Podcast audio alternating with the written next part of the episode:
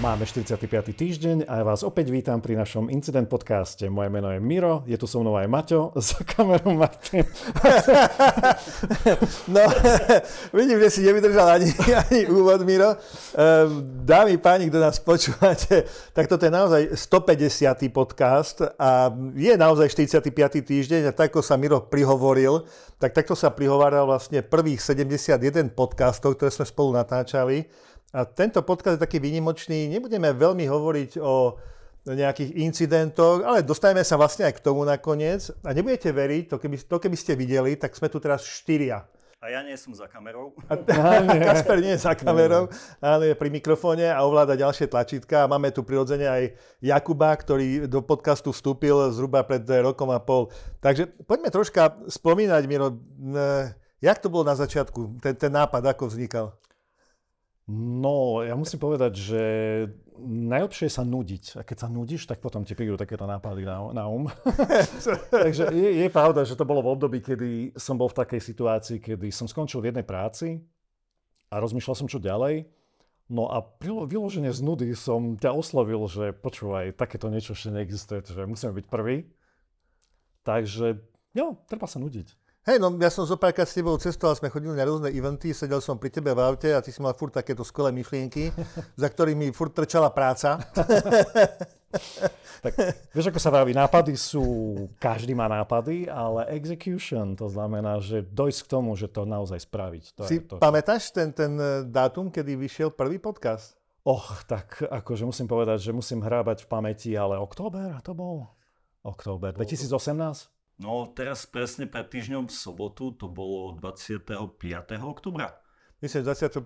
oktobra. Mám pred sebou kalendár, ale presne minulý týždeň v sobotu sme mali 5. narodeniny od vydania prvého podcastu. No, fantastické. E, spomínam si na dva momenty, ktoré boli také dosť rozhodujúce. Prvý bol, že že na poslednú chvíľu sme zmenili meno.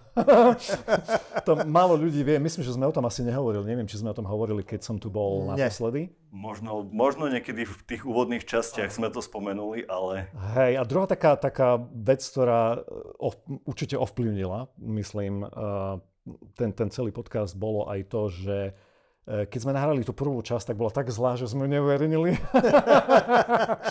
Takže áno, tie začiatky boli také ťažké a keď som to potom počúval, tak eh, som sa zho- eh, potom som sa zhodol aj s tebou, že toto nemôžeme uverejniť, to je veľmi zlé. Aby ste vedeli, prečo to bolo zlé, problém nebol ani tak v tom obsahu, ten bol zaujímavý, ale my sme sa s Maťom akože doslova prekričávali. každý sa snažil prekričať toho druhého, nedal mu možnosť dohovoriť a tak ďalej. Čiže na tom bolo pekne vidno, že, že každú novú vec, ktorú začnete, tak uh, zo začiatku je to také hrboľaté, ale treba vydržať a potom sa to zlepší. Takže to je taká rada, že, že nebuďte sklamaní, ak niečo začnete nové, čokoľvek to, čo, čo, čo to bude, tak uh, ono to z začiatku asi nebude úplne, úplne ja mám na teba otázku. Pamätáš si, ako mal byť primárny názov pre incident? Pamätám si, ale hambím sa opovedať. Takže povedz, to, to necháme ako tajomstvo. necháme ako tajomstvo. Dokonca sme, som kúpil aj doménu, ale tá už vyexpirovala, takže neviem, či si ju niekto kúpil. To som, priznám sa, sa ani nepozrel. Ale, Tuto si to, určite nikto nekúpil. Bol to veľmi zlý názov myslím, že sa to dalo porovnať možno s, z policajnej akadémie s, s, s názvom z to, toho podniku takého, čo tam bol, tá modrá ústrica. Myslím, že to bolo niečo podrob, po, podobne veľmi zlé. Takže preto vravím, že to malo veľký vplyv, tá, tá zmena na poslednú chvíľu. Ja sám som bol veľmi prekvapený, keď som potom prišiel na pár kandidátov nových ako slov pretože som stále nebol úplne presvedčený o tom pôvodnom názvu, že je dobrý, čo bolo veľmi správne presvedčenie. tak uh, som bol prekvapený, že slovo incident bolo ešte voľné ako doména. On, on, tá doména, pokiaľ sa pamätám a, a pozeral som sa do histórie, tak bola párkrát kúpená skôr, myslím, že priekupníkmi, ktorí sa snažili ju asi možno predať za, za viac keď sa im to nedarilo, tak ho potom uvoľnili. Takže... Ja si pamätám ten moment, keď si prišiel do kancelárie a si povedal, že vieš čo, Maťo, ja som ešte rozmýšľal a mám nový názov, už som zaregistroval doménu a mám dokonca aj logo. Ja si to tiež pamätám.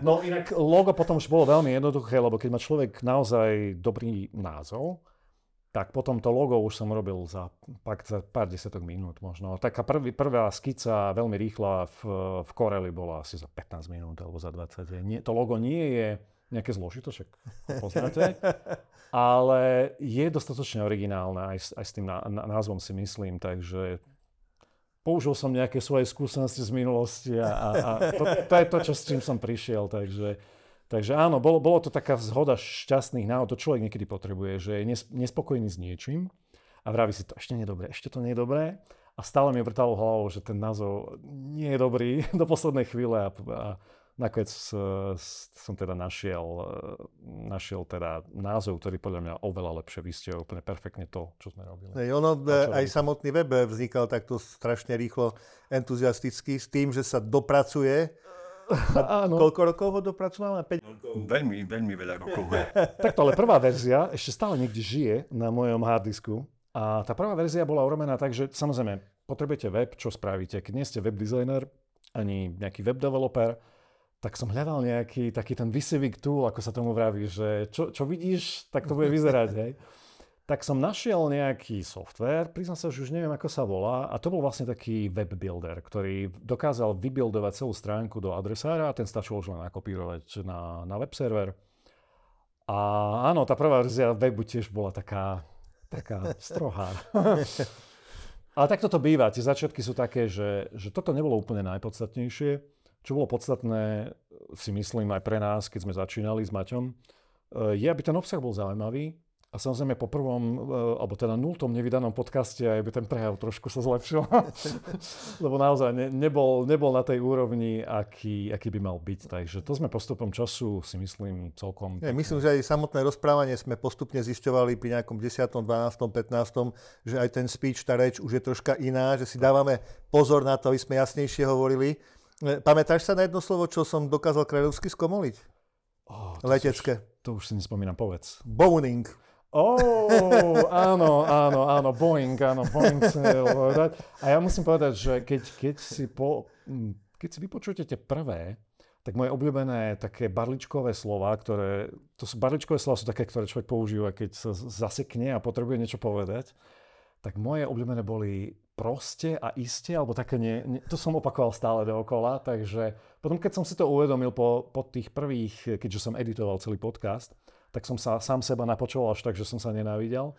Tak, tak potom som, potom, ináč to bola perfektná sebareflexia, uh, počúvať sa, ako hodinu rozprávam a nie je to dobré.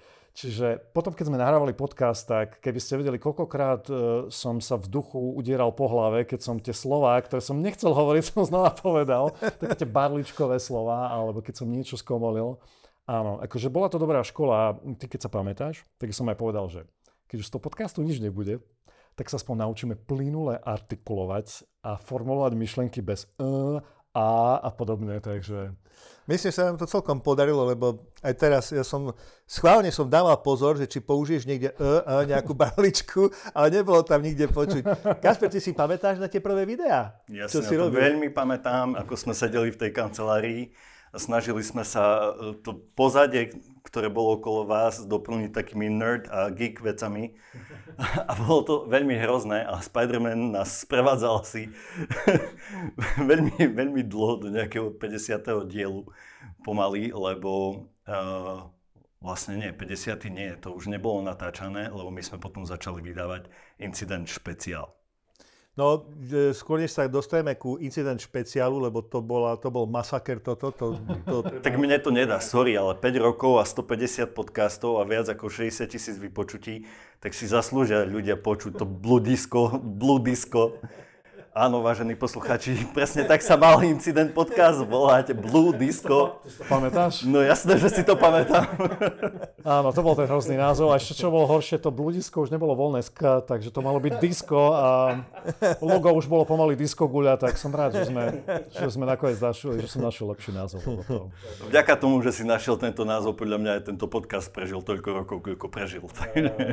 No ale ke, keď si sa za, začal spomínať vlastne to natáčanie, jasné, aj tie prvé videá iné, iné veci, skúšali sme, čo sa dá, niečo sa podarí, niečo nie. A uh, stále myslím, že tie videá sú stále niekde asi na internete. netreba sa za to hambiť, lebo to sú veci, takto sme začínali. To sú, človek keď začína, skúša rôzne veci, nie všetko mu vyjde a to proste patrí k tomu zisťovaniu, objavovaniu, robeniu nových vecí.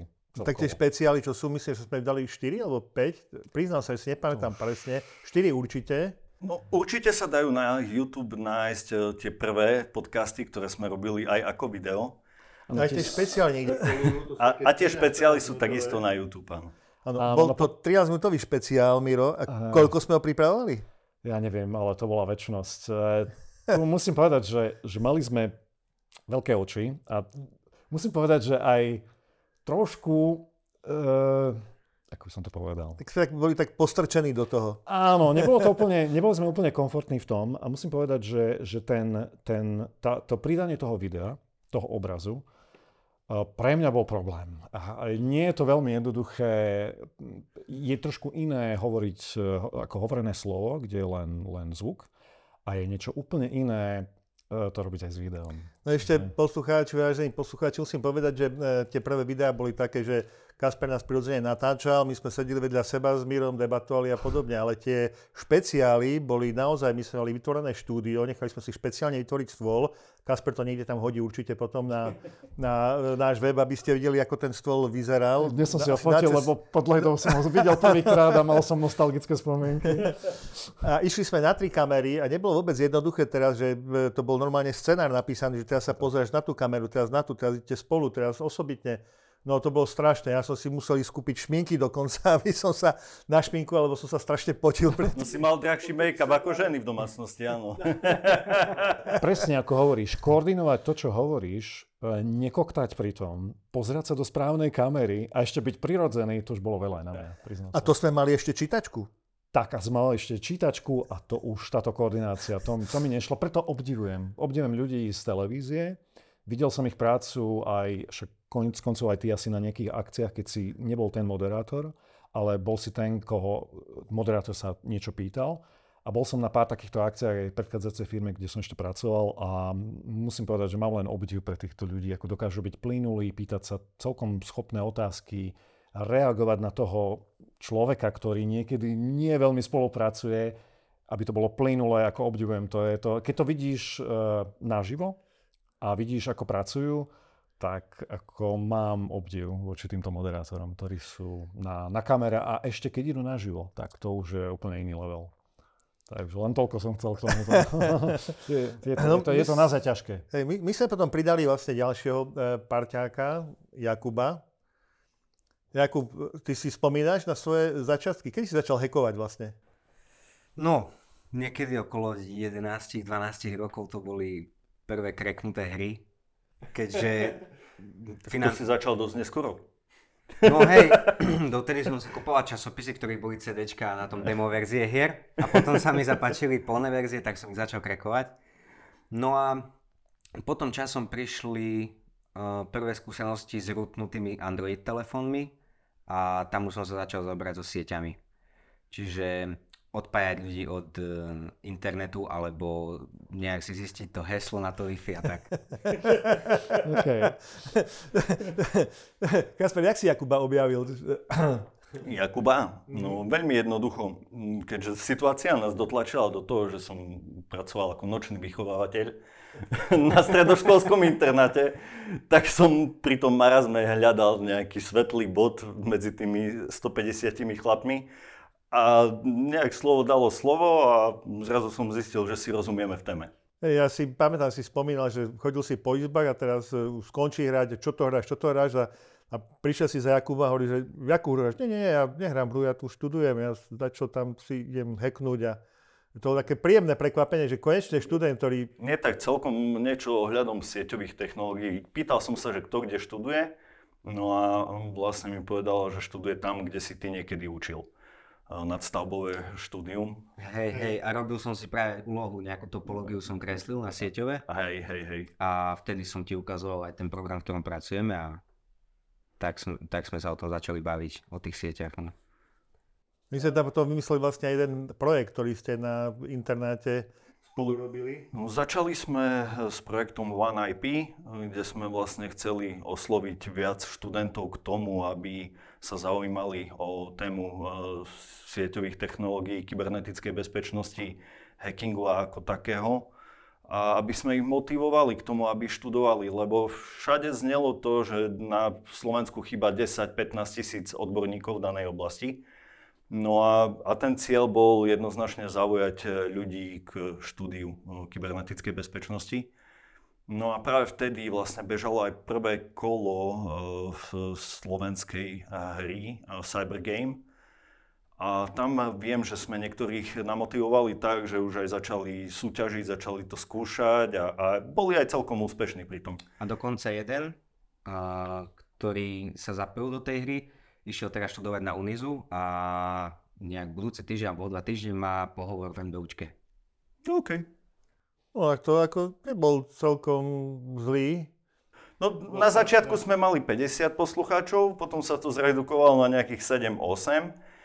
Ale tých 7-8 to trvalo v, bolo skalných. celý čas, bolo skalných, zaujímala ich téma a, a vlastne jeden, tak, jedna taká prednáška mala mať nejakú hodinu cca a vždy sme to natiahli na nejaké 2-2,5 hodiny, takže no, to bolo výživné, bolo to fajn. Ono to bolo aj hlavne kvôli tomu, že ja som to videl na svojich spolužiakoch, že na tých sieťových technológiách to vyzeralo tak, že každý dostal osobitnú úlohu nakonfigurovať nejakú sieť a ja z tých 30 žiakov, teda 30 konfigurácií som ja spravil asi 20, lebo ich to nezaujímalo vôbec a každý, s každým, každý s každým bol kamarátom, tak pomohli sme si. No a vedel som na nich, že im chýba nejaká tá motivácia učiť sa tie sieťové technológie aj celkovo veci ohľadom IT. Tak bez toho sa to nedá, to musím povedať, lebo táto práca je naozaj veľmi, však Maťo, ty vieš, z praxe náročná a nedá sa to robiť len pre peniaze, myslím dlho.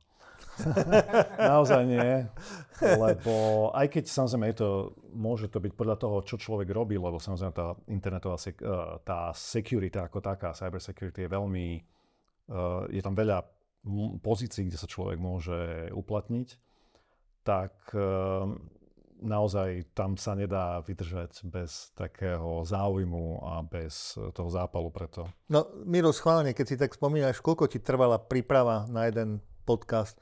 Ako urobiť celé, to znamená, že nájsť správy, e, napísať, e, prebehnúť si ich, potom sme to nahrali, potom si to ešte doma čistil, editoval, alebo predtým si to robil ty.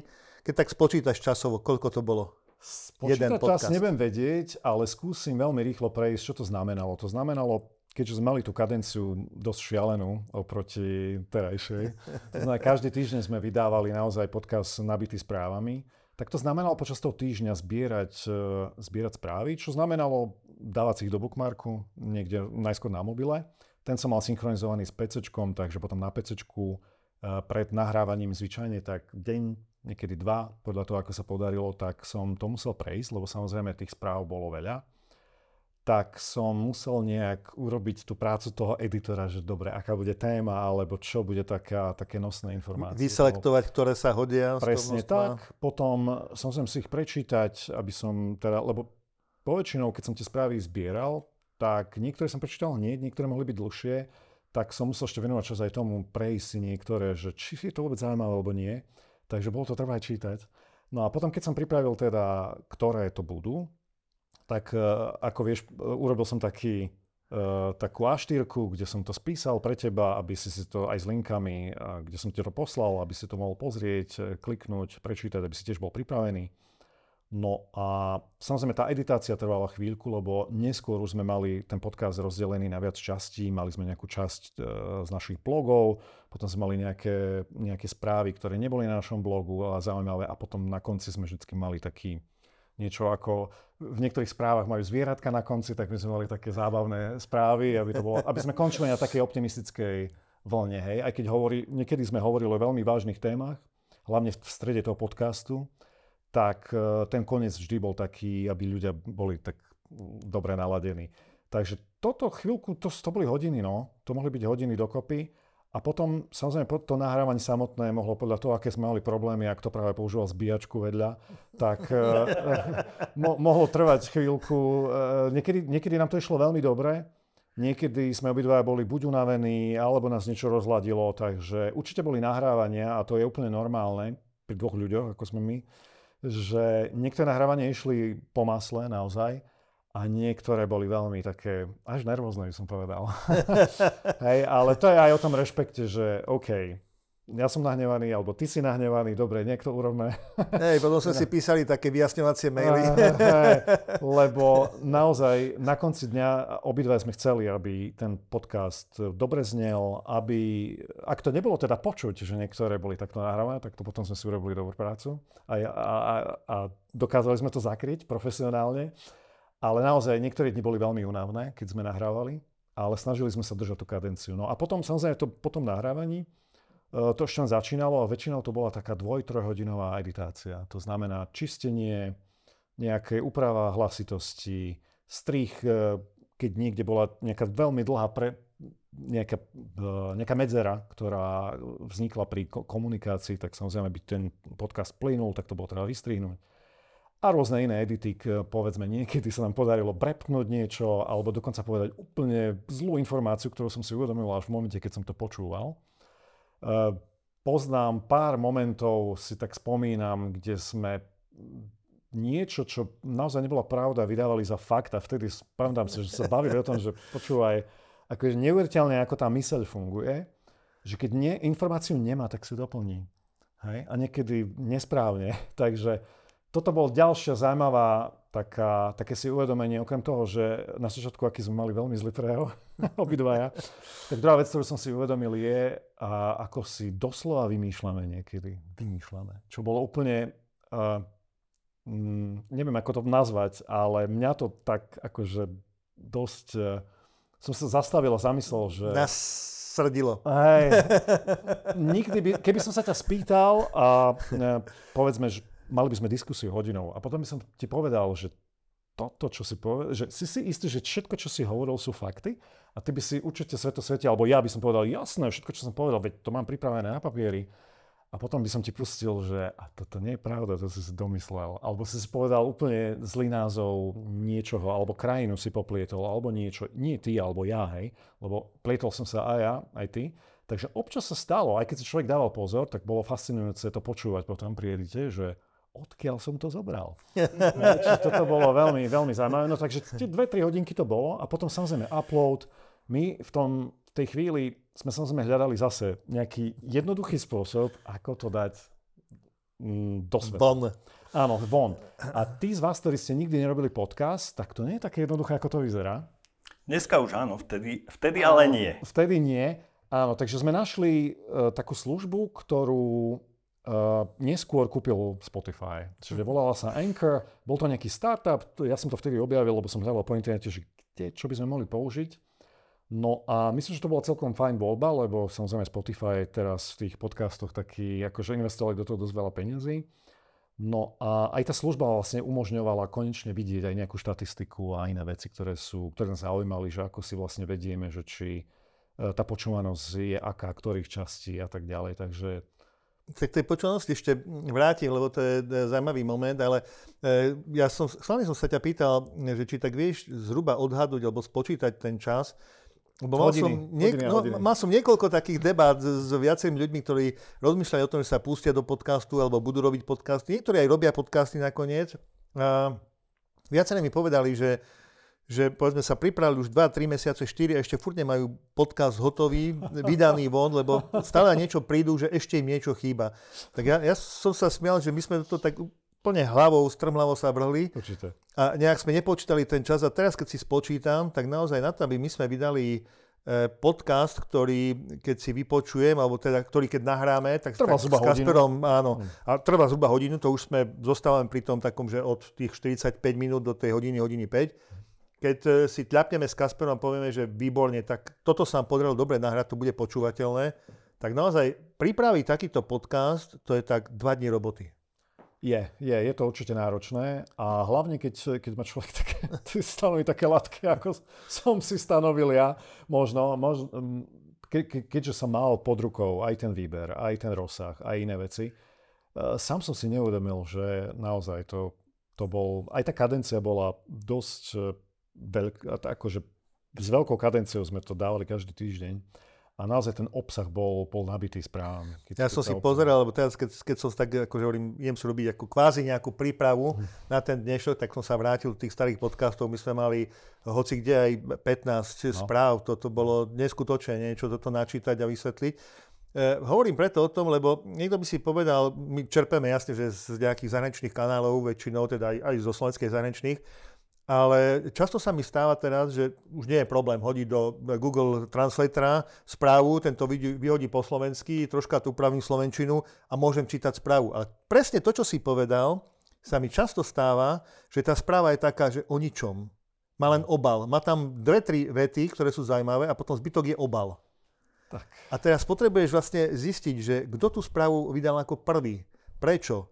E, čo bolo cieľom tej správy, čo je za tou správou v pozadí. Niekedy aj to, čo sa tam píše, zasadí do nejakého kontextu reálnej firmy, čo to znamená. Áno. Lebo ľudia veľakrát, áno, počujú ransomware tu, ransomware tam, ale ako som mal prednedávnom prednášku, tak som vysvetloval vlastne publiku, že OK, že ransomware, asi ste o tom už počuli, ale toto sú reálne následky, ak sa to stane napríklad v nemocnici, čo všetko sa muselo stať. Napríklad jeden z momentov bol, že nemohli podať tým pacientom lieky na čas, pretože nevedeli, kto má dostať čo. A to je už veľký problém, alebo môže to byť pri niektorých pacientoch veľký problém. A keď tento problém trvá niekoľko dní, tak to už je veľmi veľký problém. A to bol jeden z takých menších. E, bol tam pár ďalších vecí, oni ten konkrétny prípad 17 dní prakticky odmietali, alebo museli odmietať e, pacientov príjmať, pretože nedokázali zabezpečiť E, ich starostlivosť. Takže to boli také, to sú už také život ohrozujúce momenty a veľakrát je treba vlastne tú správu určitým spôsobom, som povedal vlastne, no.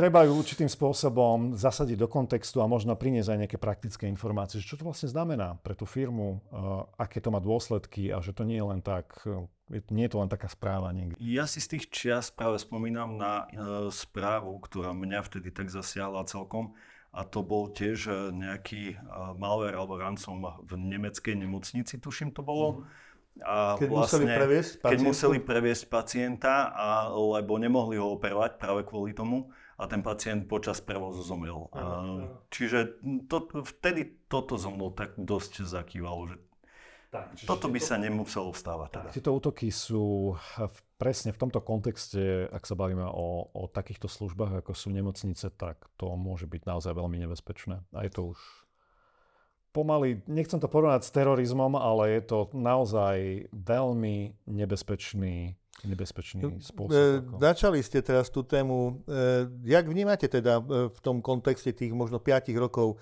vývoj e, bezpečnostnej situácie? No, keď to porovnám, o čom sme sa bavili alebo o čom sme hovorili, tak to bol, myslím, že nás nudil ransomware už v roku 2019, keďže, keďže tie správy boli skoro každý týždeň na dennom poriadku, možno už aj vtedy. A práve keď som robil prezentáciu posledne, tak som sa dostal k informácii, kedy vlastne september tohto roka bol najviac, najvydatnejší, čo sa týka útokov, o ktorých vieme. Čiže uvádza sa tam číslo, tuším, cez 500. Cez 500 útokov, o ktorých sa vie, to ešte nerátame tie, o ktorých nevieme. Ktoré buď e, niekto nenahlásil, lebo jednoducho sú krajiny, kde to nie je povinné. Takže ten september bol z hľadiska ransomware úplne najhorší za posledné obdobie. Čiže to sa vôbec nezmenilo. Čo sa nezmenilo je BEC útoky a BEC, uh, BEC útoky sú dnes stále... To je Business Email Compromise, áno, teda, sú, sú stále, stále sú uh, zdrojom veľa peňazí pre týchto kriminálnikov, takže ich robia. A hlavne sú, nie sú veľmi technicky sofistikované, čiže môže to robiť naozaj skoro každý. Takže tieto dve veci sa nezmenili. Čo sa možno trošku zmenilo, keď sa pozrieme geopoliticky, nechcem ísť veľmi do politiky, ale určite sa zmenilo to, že, že sa odrazu objavilo podľa toho, že kto na akú časť patrí, myslím, komu drží stranu, tak sa odrazu objavilo plno takých neregulárnych, alebo ako by som to nazval, skupín, ktoré jednoducho odrazu vznikli kvôli nejakému zmyslu a útočia jednoducho podľa toho, čo im príde do ruky. Takže nie je to... Nie ja je to nejaké... práve dneska som si tak prečítal o APT skupinách a presne tam bolo definované, že irakské skupiny, ktoré útočia povedzme smerom Izrael, čínske skupiny, ktoré útočia plošne, ruské skupiny, ktoré útočia skôr na ja, Ukrajinu, ale nie je to, že vyhranené, ale naozaj áno. to tak rozložené to je. Čo som mal skôr na mysli je, že ani nevieš zaradiť, že kto to vlastne je. Myslím národnosťou, kde sa tí ľudia... Väč, väčšinou sú to skupiny, ktoré vznikajú na takom ad hoc nejakom princípe, jednoducho majú nejaký spoločný cieľ. Nie je to ani o tom, že by, e, že by chceli dlhodobo nejakým spôsobom robiť túto činnosť, ale jednoducho tá vyhrotená situácia, ktorá v tejto chvíli je na viacerých častiach e, sveta, dala dokopy takéto rôzne zvláštne skupinky, skupiny, väčšie alebo menšie, ktoré jednoducho útočia, nechcem povedať, že bezhlavo, ale vyberú si nejaký cieľ podľa toho, kto najhlasnejšie kričí a jednoducho idú za tým, idú za tým. Čiže toto je tiež taký, taký ten prvok chaosu tam je. Takže toto je také možno iné teraz, v tejto chvíli. A rozmýšľam, čo ešte, myslím si, čo, čo ma zaujalo v poslednom týždni alebo posledných dvoch, bolo uh, taká tá až drzosť, také nevyberané útoky neviem, či ste sledovali posledný, posledný mm, článok od, od Microsoftu, od ich týmu, kde popisovali skupinu, ktorá predtým, tiež to sú, sú to také skupiny, ktoré sa zgrupujú 100 tisíce ľudí na Discorde a na iných takýchto sociálnych sieťach. A ich spôsob, akým dokázali zamestnancov vydierať, že sa im vlastne vyhrážali, vyhrážali sa im v SMS-kách alebo v správach mailových, že, že daj mi tvoje meno a heslo, lebo inak zomrieš a podobné veci. Takže tam boli normálne screenshoty uh, v, tom, v tom reporte od Microsoftu. A to je taká dosť nová vec, že, že ten nevyberaný taký úplne nere, ako neviadená strela. Spôsob. Áno, taký ten spôsob uh, prišiel vlastne, kedy sa tieto skupiny dávajú aj dokopy s ransomwareovými skupinami kde spolupracujú, myslím, že písal o tom aj blog, e, nový blog e, novinárov, ktorí odišli z Vice, že sa volá 404 média alebo tak nejak. A presne o tomto písali, ako táto skupina nemá žiadne zábrany. Absolútne. To, to, to je trošku novinka, lebo predsa len, ak ten ransomware aj príde, samozrejme, to tie vyjednávania, videl som nejaké chatlogy, e, ktoré dokonca niektoré boli zverejnené, kde, kde môžeš si pozrieť vlastne, akým spôsobom prebieha to vyjednávanie, teda medzi tými skupinami a medzi tými uh, firmami, ktoré sú zasiahnuté. A tam to predsa len má nejakú úroveň. Oni chcú peniaze a zase firma chce mať funkčný systém a všetko závisí od toho, že v akej veľkej šlamastike sa teda nachádza. Ale takýto spôsob e, útočenia alebo hekovania, kedy vyloženie úplne nekontrolovane vydieraš vlastne tých zamestnancov, že daj mi tvoj login, lebo inak neviem čo. Pošlem niekoho, alebo ťa vysvatujem, keď sa bavíme o, o Amerike. Tak to je také nové, no. Nové a nepríjemné. Čiže... Ja vám do toho skočím, pretože veľmi zaujímavá myšlienka mi tak prebehla hlavou, keďže dneska e, Jakub v 11 niečo krekoval, ja som takisto o 7, 8, 9, 10 a podobne. Nemyslíte si, že tá neohrabanosť v tom, je práve tým, že tie 13, 14, 15 ročné decka sa už nebavia e, na tých počítačových hrách, ktoré my sme si niekedy že chceli kreknúť a tým sme sa bavili, ale bavia sa práve týmto spôsobom a práve preto je to aj takto, až, až by som povedal, až smiešne vulgárne. No, e, ja si myslím, že e, ten nástup Kiddies na začiatku bol. Potom sa, mám taký pocit, že spomalil, ale zase nabieháva použitím umelej inteligencie. Tá, mám dojem, že táto dosť kazí, ale aby som odpovedal na tú otázku, ako si ju položil, e, však Miro to možno doplní, alebo povie iný názor. Nemyslím si, že toto je, že to sú, tento typ útokov, čo mi rozpovedal, to je, to je vlastne vecou kidis, toto. Že vecou nejakých detí, nejakých týchto, neviem. Sú také nové informácie, že vlastne sa objavila aj jedna ransomware skupina, teraz si nespomeniem názov, kde sa predpokladá, že to sú tínedžeri alebo mladí ľudia zo západu. To nemá nič spoločné s... Sídlo, sídlo z Anglicka... takú skupinu z Veľkej Británie, tuším, aj dostali teraz. Tieto skupiny sú niekedy presne tiež takto, že pospájené z rôznych, e, z rôznych buď anglofónnych alebo iných krajín, takže niekedy tá, tie skupiny nemajú nejaký pevný zväzok, že by to boli ľudia, ktorí sa poznajú vo fyzickom svete, poznajú sa vo virtuálnom svete. K tvojej otázke, že či, čím to je, no to je asi skôr otázka pre sociológa. Uh, mali sme tu COVID, ľudia boli zavretí. Uh, otázka je, že ako to malo vplyv na vtedajší, keď mali o 2-3 roky menej. Uh, vieme, že boli nejaké ne- negatívne vplyvy, alebo sa objavujú prvé takéto výskumy, že akým spôsobom tá celá situácia ovplyvnila ľudí, myslím hlavne mentálne.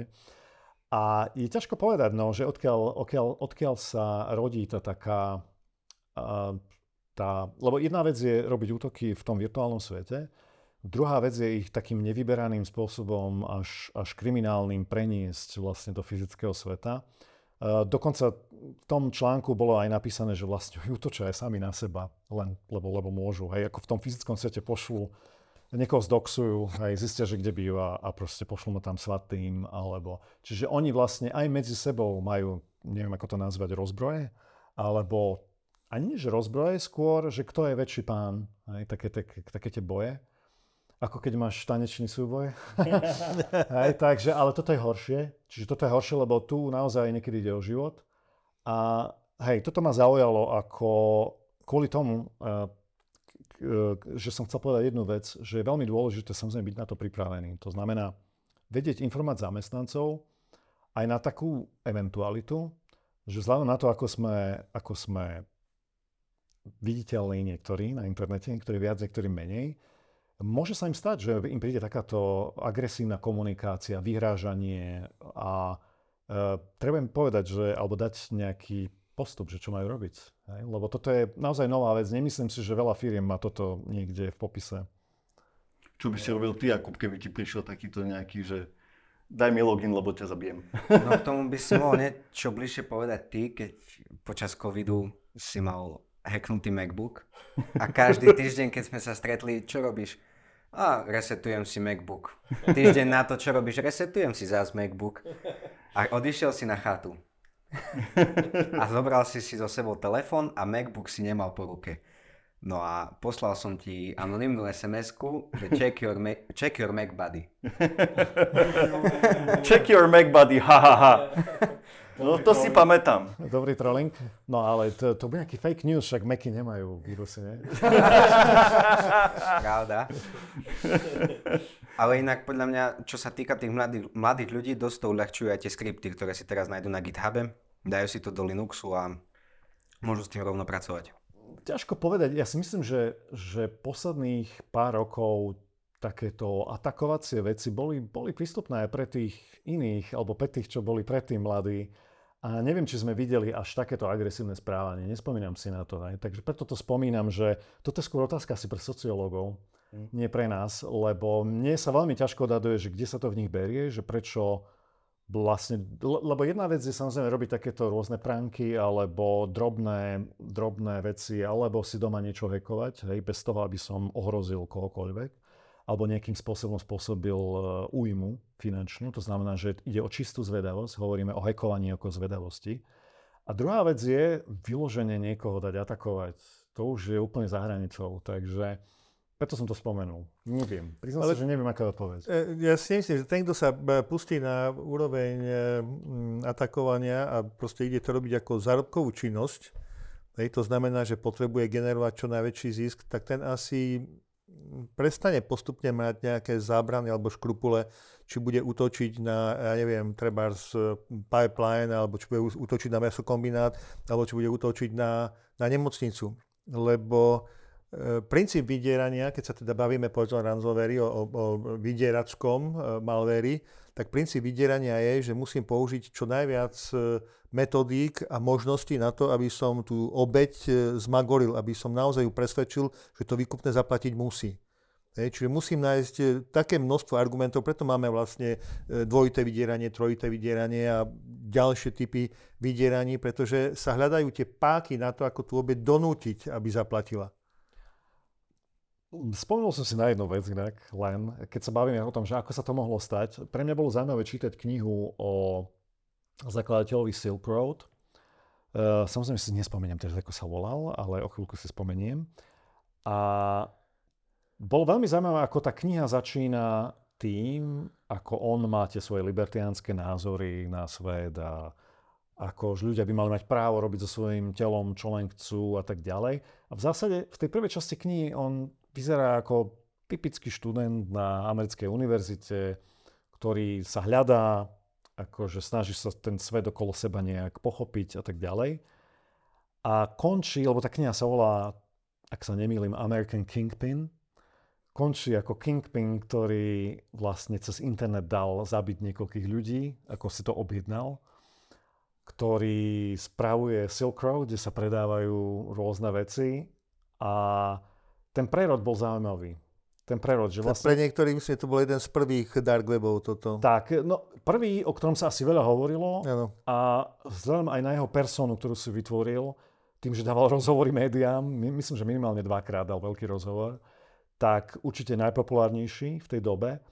A bolo fascinujúce sledovať ten prerod. To znamená od tých takých, ako sa posúvali tie hranice jeho, že čo ešte, čo ešte som ochotný urobiť, alebo čo som ochotný tolerovať. To bolo veľmi zaujímavé. Po dočítaní knihy toto bolo najviac, čo som si zapamätal, že to, čo robil a ako to robil cez internet, uh, ho zmenilo postupne. No takých eh, kníh je viac, ja som eh, pred, eh, ešte som nedočítal, ale je to zaujímavá kniha This is how I tell me, The World End. Je vlastne o kupovaní zraniteľnosti zero, zero day zraniteľnosti. Hej? Proste ako ten trh začal a ako sa vyvíjal a ako momentálne funguje. Toto je tiež veľmi zaujímavé čítanie. A to sú, opäť sa dostávame vlastne do, do časti, keď, lebo útoky, no ako, hej, tak cez zraniteľnosti. A pokiaľ tej zraniteľnosti neviem, tak je to geniálny priestor na to, aby som tú zraniteľnosť využil. A teraz, kto tú zraniteľnosť bude nakúpať? No len ten, kto má dostatok peňazí. Kto má dostatok peňazí? No buď veľké gangy, alebo vlády. Hej? Tak. Našiel som to meno, Rozulbricht. áno, áno, Rozulbricht, presne tak. Čiže on vlastne teraz e, sedí vo vezení, myslím, že dostal niekoľko doživotných trestov. A je dosť aktívny vo vezení, publikuje cez možnosť... Keď sa pri tých trestoch, aj Kevin Mitnick mal dosť veľa trestov, potom si to odsedel, potom spolupracoval, dnes už na nás pozera z hora. Hej, Kevin, Kevin bol trošku iný prípad, si myslím. Kevin bol hlavne veľmi zvedavý a dá sa povedať, že v tej, v tej dobe e, to bolo niečo nové. Tiež bol trošku tak obeťou svojej popularity a to aj takej notorickosti, takže z neho urobili ex, exemplárny prípad. Ale keď sa tak pozrieš na, na, to, na ten výsledok e, to, toho, čo robil, tak vlastne sú samozrejme na neho názory rôzne, ale je pravda, že, že potom, čo si to odsedel, teda čo odsudil, tuším, že sedel 5 rokov, nie som si istý, tak uh, vlastne sa zmenil, dokázal zmeniť svoj život aj počas toho celého, kedy bol naháňaný vlastne, tak uh, nemôžeme hovoriť o takých veciach, ako sa dejú teraz. Čiže aj jeho spôsob, či už komunikácie, to, čo sa snažil získať, e, to čo, to, čo robil, tak to sa nedá porovnávať vlastne s dnešnými tínedžermi niektorými. Takže preto vravím, že to je veľký kontrast. E, určite sa to zmenilo. A taká tá, otázka je, že odkiaľ je tá taká, um, hľadám to správne slovo, až necitlivosť. Mm-hmm. Že proste v tých ľuďoch akože necítia žiaden, žiadnu vinu alebo nejakú nejaké svedomie tam ako keby chýbalo niektorých. Tak otočme teraz troška ešte tú debatu z toho iného uhla pohľadu. Dá sa vôbec nejak brániť voči dnešným typom útokov? No, ja som chcel povedať ešte k tomu Mytnikovi, že on vlastne v tej knihe, jednej z mojich najobľúbenejších Art of Invisibility, tak e, tam pekne popisuje v dávnejšej dobe, ako rozmýšľal, ako fungujú technológie a ako vlastne chcel byť neviditeľný. Ale dnes uh, máme tie technológie oveľa vyspelejšie, ale tí ľudia sú nejak oveľa menej vyspelí, ako on bol vtedy. Ako, ako rozmýšľal na tú dobu? Oh, to si zatiaľ, to je ťažká debata toto. to má viac dôvodov, ale nerad by som do nej šiel. Je to možno skôr v tom, že aspoň ja to vidím, vnímam tak, eh, tie, tých posledných 10 mm, až 15 rokov sme na začiatku z tých úspešných ľudí, tých startupov, ako bol Facebook, eh, Google, Urobili sme najprv z nich modly, z tých zakladateľov, aj z tých firiem. Všetci tam chceli pracovať. Mm, prakticky sme nevideli nič zlého na nich. A za posledných, myslím, 5 rokov sa tá situácia dosť zmenila. Myslím, aj tá atmosféra sa zmenila. To, ako sú vnímaní zo firmy, ich zakladatelia. A niektorí sa aj tak stiahli, že už vizuálne ich až tak nevidíš na nejakých prezentáciách iných, hlavne myslím Google napríklad, kde hlavne CEO firmy je taká, taká tvár. Dobre, povedzme a... si, že aj čo e, pomocou ich aplikácií e, a spracovaním dát, ktoré dá sa povedať, že majú vlastnia dokonca, tak dokázali veľa vecí opravať. My sami sme hovorili vlastne o voľbách, o, o, o vplyvení voľby, spomínali sme mm, samotný Facebook. E, čo, čo som ešte chcel doplniť, je, že, že najprv sme z nich mali modly, a tak trošku sa zabudlo na to, že v Amerike kedysi uh, mali zlú skúsenosť s monopolmi, preto vymysleli a mali antimonopolný zákon.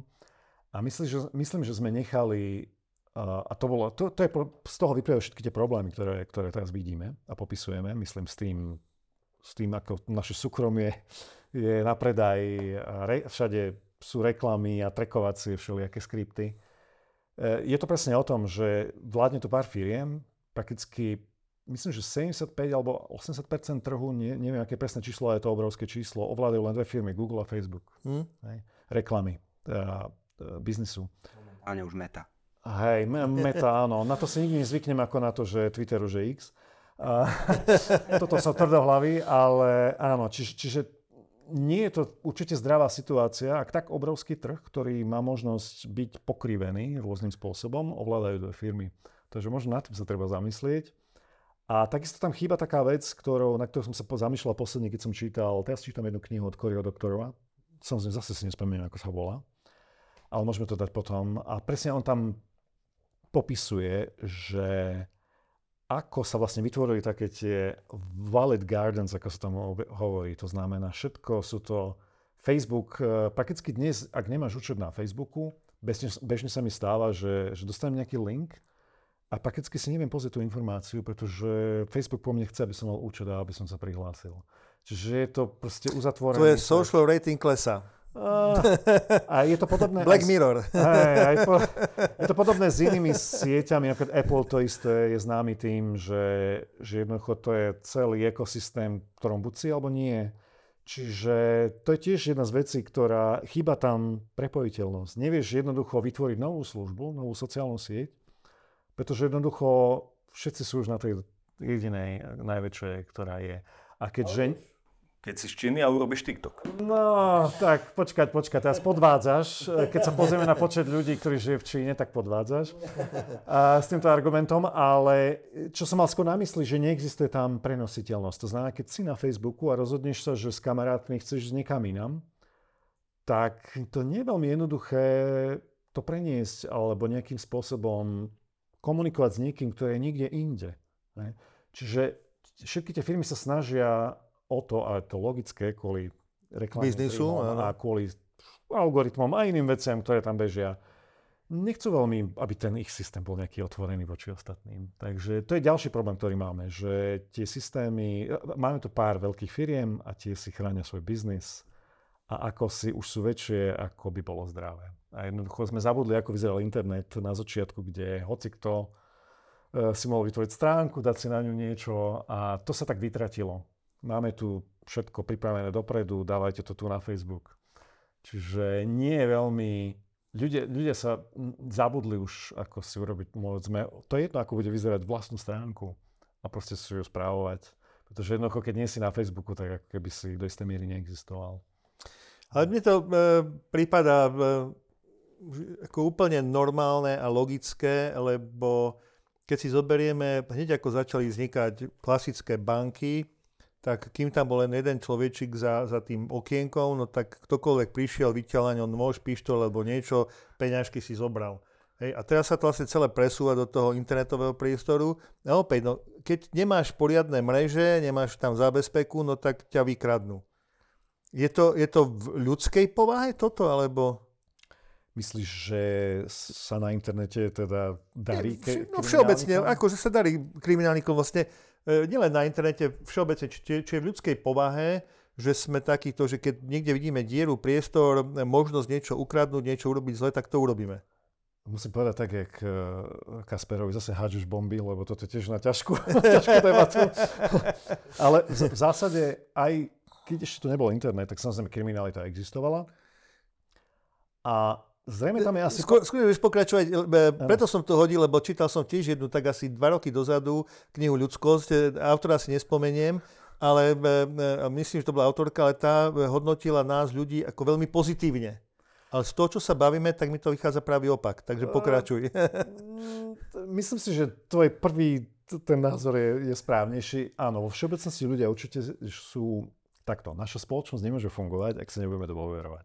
To znamená, ak nebudeš dôverovať v obchode, že v tom boxe je niečo, čo je naozaj na jedenie a že to to nezabije, tak proste ten celý systém sa srúti, lebo akým spôsobom budeš nakúpať jedlo, keď nebudeš veriť, že v obchode je všetko OK. Hej. To isté, keď sedíš v aute a ideš po ceste, tak ak... Bezpečnostné systémy, ľudí, že nie sú OK, tak... Ak tá drvá ľudí nebude dodržať určité aspoň základné pravidlá, teda keď už niektorí vynechajú smerovky, a, tak takisto to bude nebezpečné a nikto nebude chcieť po takých cestách jazdiť, keď, e, čo, ja neviem, už, myslím, že už pri 5 alebo 10 ľudí, ktorí by nedržali žiadne pravidla, by to bol dosť veľký problém. A podobne to máš plno inými situáciami, kedy sa stretávaš s ľuďmi, ktorí sú síce cudzí pre teba, ale kooperuješ s nimi.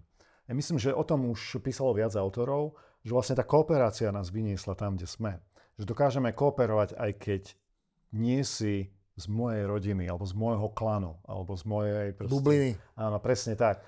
Čiže áno, z podstaty sme kooperatívni a vieme kooperovať s niekým iným a od, od vynálezu peňazí dokážeme dokonca robiť biznis s niekým, koho sme v živote nevideli, pretože si to jednoducho vieme vymeniť, daj mi to, čo ja chcem a tu máš peniaze alebo naopak. No, keď vymysleli peniaze, nemusíte mi ďakovať. Áno, presne tak.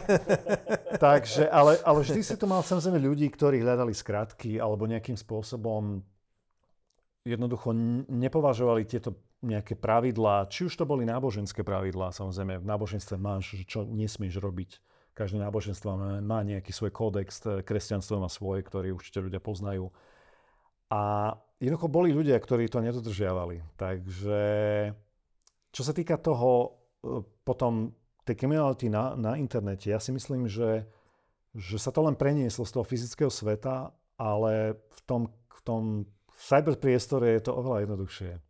Môžeš ukradnúť rýchlejšie, môžeš ukradnúť viac a môžeš ukradnúť bez toho, aby si musel byť fyzicky niekde, kde by ťa mohol Ešte chytiť. dá sa byť anonymným dokonca. A ešte môžeš byť aj anonymný do istej miery, áno. Čiže toto prispieva k tomu, že, že je to veľký problém, a ďalšia vec, určite sme sa o tom bavili asi v starších podcastoch ešte my dvaja, je, keď uh, hovoril Ross Anderson o tom, že ako sa vytešovali politici v Británii, že jak nám klesá akože kriminalita. kriminalita. áno, áno, pamätám a potom si. im niekto poradil, no hej, ale sledujete tu na internete, aj máte štatistiku a potom vlastne... Ako v zaviedli. Sa to, sa to pretlo v určitom roku a zistil, že vlastne tá kriminalita na webe, ktorú ani nemajú celú zmapovanú, je už, čo sa týka škôd, väčšia ako tá fyzická v tom fyzickom svete.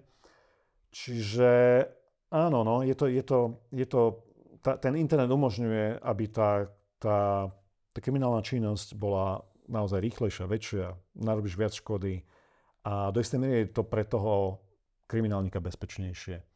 Samozrejme vstupujú do toho ešte aj iné veci, možno geopolitické, možno iné, ale tá, tá základná myšlenka tam stále je tá istá, že je to oveľa, oveľa lukratívnejšie, tak to poviem.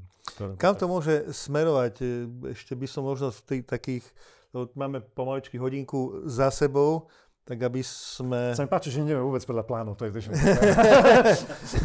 Áno, nevidíte to, milí poslucháči, ale naozaj som rozdal na začiatku nejakých 17, 18, 19 bodov, ktoré by sme si mali prejsť, ale v zásade sme niektoré prešli. Určite áno. Určite áno. Uh, jeden, jeden z tých bodov, jedna, jedna z tých otázok tam je, že security dnes, security zajtra. Čo by nás nemalo prekvapiť a čo nás prekvapí? No nemalo by nás prekvapiť, že nás niekto chce obrať o peniaze alebo o, o dáta. to by nás určite nemalo prekvapiť. Ale je to určite niečo, na čom treba pracovať. Čiže každá firma podľa toho, kam, aká je veľká, a podľa toho, čo je Rozy, by malo robiť aspoň nejaké základné opatrenia. Pretože mm, to, to, na čo musia stále myslieť, je, že ak chcú fungovať a existovať, a myslím, že to je taká nová vec, ktorú po, pomaličky si uvedomujú aj vedenia firiem, je, že musia brať do úvahy aj tento faktor. To znamená, že nemusí nás prevziať konkurent, nemusí niekto prísť s lepším produktom, nemusí niekto iným spôsobom nás vytlačiť z trhu, nižšou cenou alebo niečím iným, alebo my urobíme chybu, uvedeme výrobok na trh, ktorý sa neujme a investovali sme do neho veľa peniazy. Ale jedným z ďalších eh, dôvodov, pre ktoré môžu skončiť, je cyberútok alebo niečo podobné, taký fatálny. Vidíš tam pokrok e, za tých 5 rokov, čo existuje Incident Podcast? E, nemys- nemyslím, že našim vplyvom, ale, ale to, ako, to, ako sa správali firmy pred 5 rokmi a ako sa správajú dnes. Ja si myslím, že povedomie určite, keď sa tomu rozpráva stále viac a viac, je väčšie. Mám obavy, že zlepšiť sa to nezlepšilo. Hej, ale nejako začať treba. A myslím, že aj vy asi vnímate, možno keď ste na tých akciách e, a konferenciách, že ľudia sa pýtajú viac, alebo teda sa hlásia. Konec koncov teraz, keď už môžem nadpojiť, tak bude Qubit, kde, budú, kde bude veľmi zaujímavý e, workshop, myslím, že to je, kde sa presne bude venovať uh, security takýchto myslím, že malých firiem. Malých a stredných firiem. A naozaj je to jedna z vecí, ktorým, ktorým musí každý aspoň trošku, trošku dať nejakú nejakú váhu. He, lebo môže sa im stať naozaj, že toto bude dôvod, pre ktorý skončia. Jakuba, jak ty vnímaš e, bežných ľudí, takto tých mladých, ako vnímajú oni mm, tú bezpečnosť na internete a ako, ako, to, ako si to vnímal pred 5 rokmi a ako dnes? Fúha, no pred 5 rokmi som to veľmi neregistroval, ale teraz mám taký pocit, že mladí ľudia, kebyže môžu, tak si rovno dajú na, na stenku Facebooku svoje meno, heslo do internet bankingu. Lebo postujú na Instagram alebo na rôzne sociálne siete všetko. Ešte a ešte spolu s polohou so všetkým. Áno, najlepšie. A najlepšie, novú, mám novú Visa kartu, prednú stranu aj zadnú. Uh-huh. Vážne? Treba sa pochváliť, samozrejme. Áno, ďalší... To som zabudol, ja mám tiež, ale vieš, to nepáčila sa mi farebne, tak som to nepostoval. Áno, ako čo si myslím je, určite sa ľudia viac uh, stretávajú asi s tým, že, že buď ich, alebo niekoho známeho niekto podviedol na internete.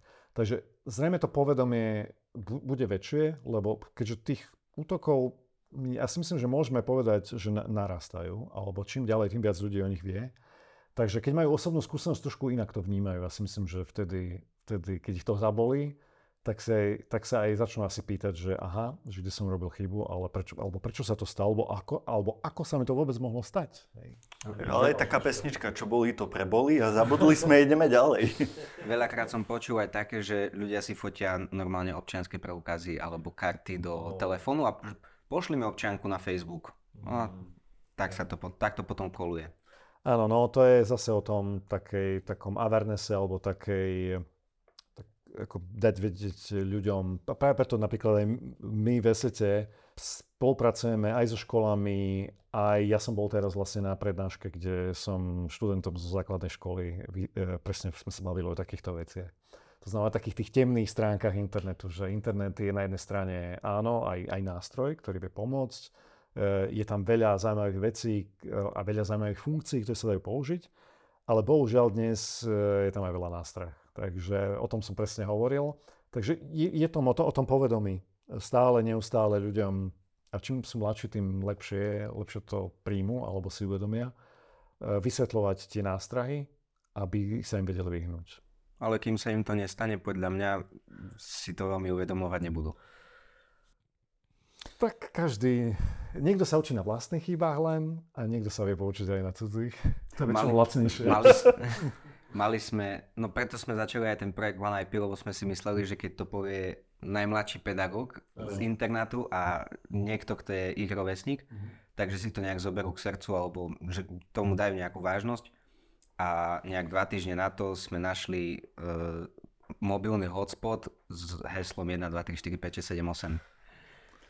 Tak sú väčšie problémy menšie. Ja by som povedal, že toto je ešte také, no. Uh, nie je, to, nie je to až tak, je to určite nie je dobrý prístup uh, mať takéto heslo, ale predsa len ten, t- t- tie možnosti, ako to, to celé zneužiť, sú limitované kvôli tomu fyzickej blízkosti toho hotspotu.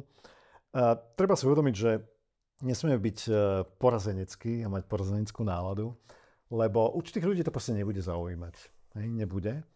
Takže treba to trpezlivo vysvetľovať tým, ktorých to zaujíma. Takže ja si mi troška tak e, v závere ešte trafil, ano. lebo e, chcel som povedať dve veci. Prvá vec je, že naozaj treba o tom veľa rozprávať a keď si spomínal konferencie, tak e, jasne, že niektorí sme sa zúčastňovali ako mediálny partner a mali sme tam pracovné povinnosti, čiže človek nemal čas odpočúvať si tie prednášky, ale niektoré, keď som si odpočúval, ja, ja mám taký dojem, že aké bola taká jedna bublina tých, ktorí tomu rozumejú a medzi sebou rozprávajú tým jazykom e, bezpečnostným.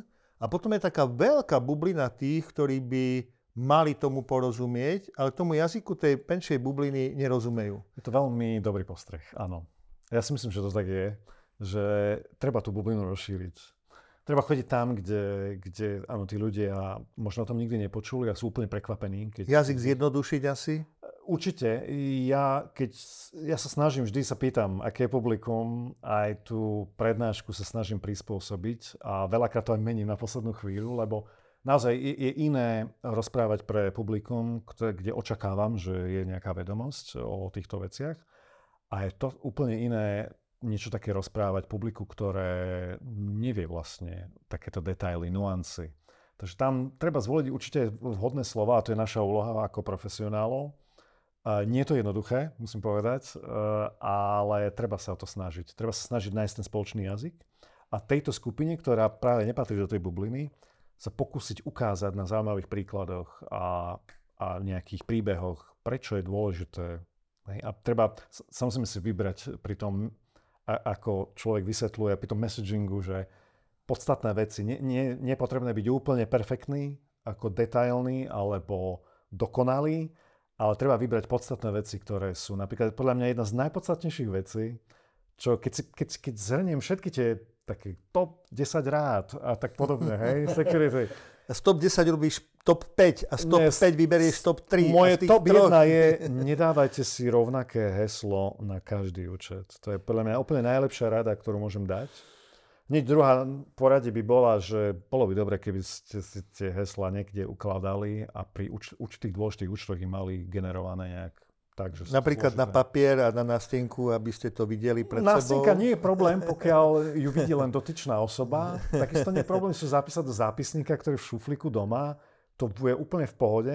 Myslím tým hlavne na starších ľudí. Nie je vôbec potrebné mať e, nejaký šialený systém ale naozaj jedna z najdôležitejších rád nemať to isté heslo. A dôvod je veľmi jednoduchý, keď sa len po, po, pôjdu pozrieť na takú službu ako je Heavenly Pound, tak myslím, že dávno, dávno, pred niekoľkými rokmi som vravel, že liknutých hesiel je už viac ako ľudí na svete, takže, takže tie sa povaľujú po internete, kade, tade, dvojica, myslím, e-mail a, a heslo, takže to je najhoršia vec, ktorú vlastne taký ten bežný človek môže spraviť, je dať si uh, rovnaké heslo všade. Takže to by bola taká top jedna rada. Páni, e, čas sme tak pomaličky naplnili, aby som v závere chcel ešte možno poďakovať našim Už je záver? To je sponzorom. E, tak neviem, mohli by sme to nahrávať ďalšiu hodinu a nastrihať to. Na... Ja si myslím, že aj ďalšie dve by sme kľudne zvládli. Ale a... nie, nie, nebudeme, nebudeme trápiť poslucháčov. Takže ja by som chcel ešte tak e, v závere poďakovať našim e, sponzorom, alebo skôr možno podporovateľom, a bolo ich naozaj hodne, čiže nemienim teraz vymenovať e, každého osobitne. Asi by som spomenul Intas, pretože ten pri nás stál od začiatku. Od začiatku hej, čiže plných 5 dodnes. rokov a stojí dodnes, plných 5 rokov nás podporuje. prirodzene mnoho ďalších, či výrobcov, či, či distribútorov, aj dokonca jednotlivcov. Takže naozaj všetkým, ktorí viete, že ste nám pomohli, tak na vás práve teraz myslíme a vám ďakujeme. E, za nás neviem, ako budeme pokračovať ďalej. Či pôjdeme v dvojtýždňových cykloch, trojtýždňových, zase nový rok e, ukáže. Ja sám sa priznám, poviem to za seba. Uh, najviac sa mi páči nekomerčný prístup. Čiže robiť to tak, aby sme to robili s radosťou, aby sme nemuseli to robiť tak, že a teraz musíme povedať toto, teraz musíme povedať tamto, aby sme si mohli povedať to, ako nám huba narástla, poradiť, odporúčať, varovať. Toto by sa mi páčilo asi najviac. Na druhej strane stojí to strašne veľa peňazí toto, času a peňazí. Mne by sa veľmi páčilo, keby sme mali taký funkčnejší web, takže touto cestou sa vlastne chcem aj obrátiť na vás, ktorí máte trošku dočinenia s tvorbou web stránok, ktoré by mohli byť aj bezpečné, keďže incident by takúto veľmi rád mal a funkčné, tak e, ak sa chcete stať partnerom e, pre e, podcast Incident na rok 2024, je to veľmi jednoduché, skúste sa nám ozvať s tým, že možno by ste nám vedeli s webom pomôcť. My na to aktuálne dosť času nemáme.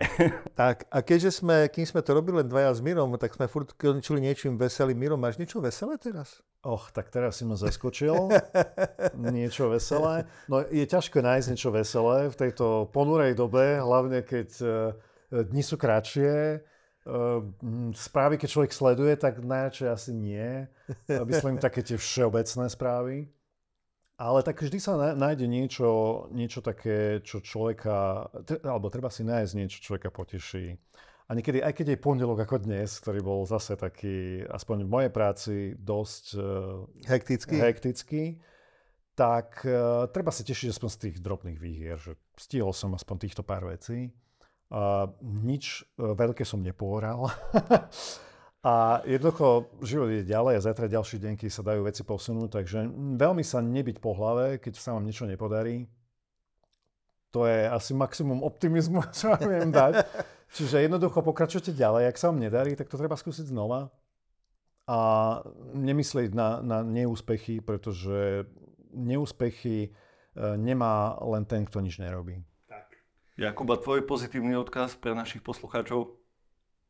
Fúha, si, aj nič, pozitívne, nič pozitívne na tom svete nevidíš. No. Tiež si ma zaskočil. Neviem, netuším. Ja by som súhlasil s Mirom. Asi netreba tlačiť na pílu, lebo keď človek tlačí na pílu, tak vyláme zuby. Asi tak.